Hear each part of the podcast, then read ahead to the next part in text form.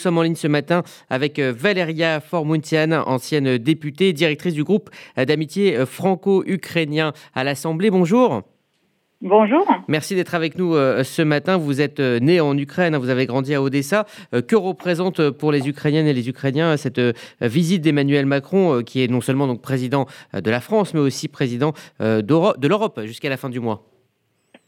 C'est un signe de soutien, c'est un moment fort, il a été très attendu, cette visite était cruciale pour le président Zelensky et le peuple ukrainien a aussi besoin de cette démonstration de cohésion européenne, c'est de ces manifestations de soutien de l'Union européenne au travers de ses dirigeants.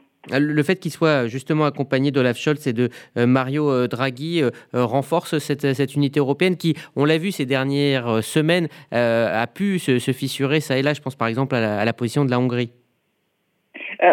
La chose n'est pas aisée, on le savait depuis le début, et plus on avance dans les sanctions à l'encontre de la Russie, plus il est difficile pour certains pays d'y faire face et ça nécessite plusieurs heures, voire jours de négociation.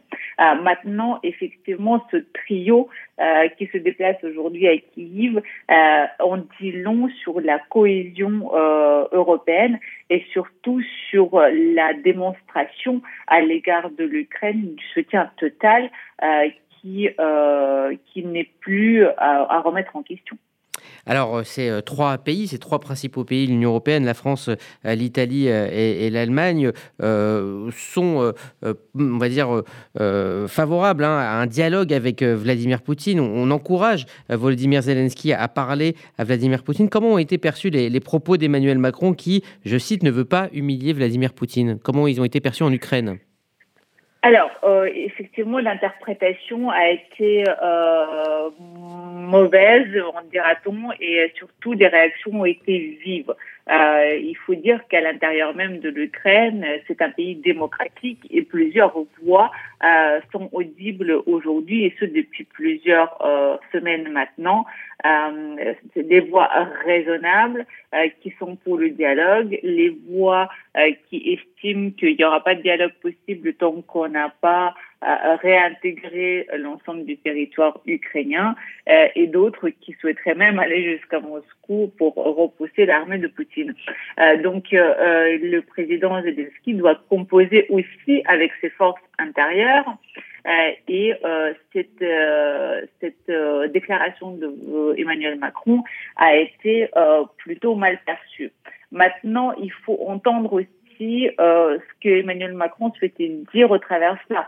À aucun moment, il a dit qu'il y aura des concessions à l'égard de Moscou, où il a jamais annoncé qu'il défendait un point de vue de Poutine. Il a dit que pour aller vers la paix, il fallait un dialogue diplomatique, un cessez-le-feu évidemment, et il faut bien se rappeler les moments historiques du continent européen. L'armistice de 1918 avait causé en grande partie la Seconde Guerre mondiale de 39-45, l'humiliation de Versailles est dans les livres d'histoire. Et ça, on le souhaite pas, on le souhaite plus sur notre continent. Et donc, évidemment, il faut avoir cette vigilance-là. Exigence, oui, humiliation, non. Mais cela dit, on sait que si accord avec la Russie il y aura peut-être des pertes de territoire pour l'Ukraine, puisque l'autre option serait une victoire totale et militaire sur la Russie. Alors, en l'occurrence, le dialogue est ouvert depuis le début et aucun des deux pays n'a refusé le dialogue.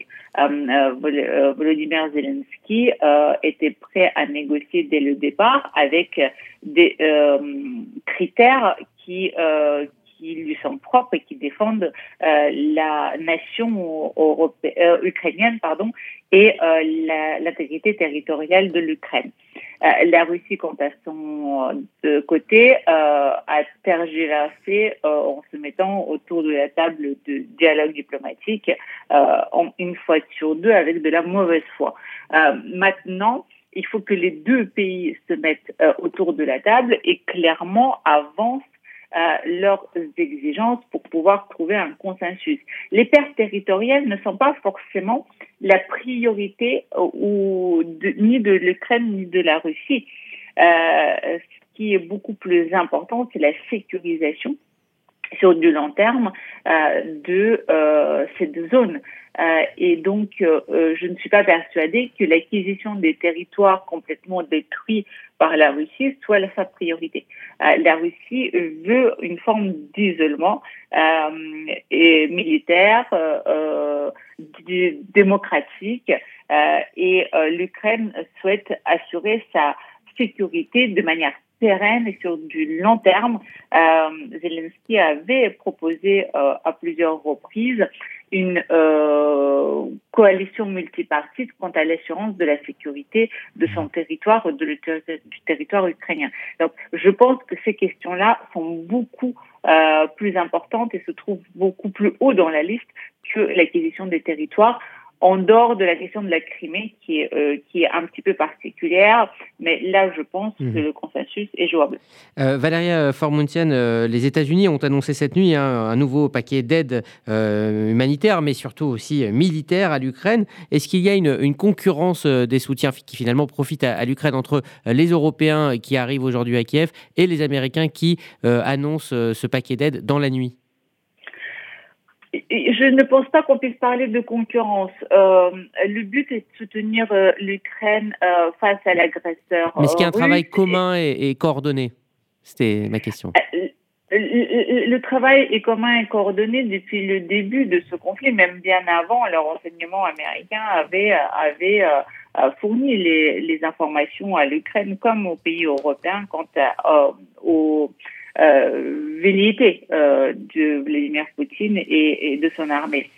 Maintenant, nous n'avons pas les mêmes positions aujourd'hui en termes de nos capacités et si vous voulez, je pense que l'effort est complémentaire. C'est-à-dire que les États-Unis fournissent beaucoup de moyens financiers et l'Union européenne plutôt un effort diplomatique, même si les moyens financiers et militaires sont mis en place de la part de l'Union et de chaque pays de l'Union.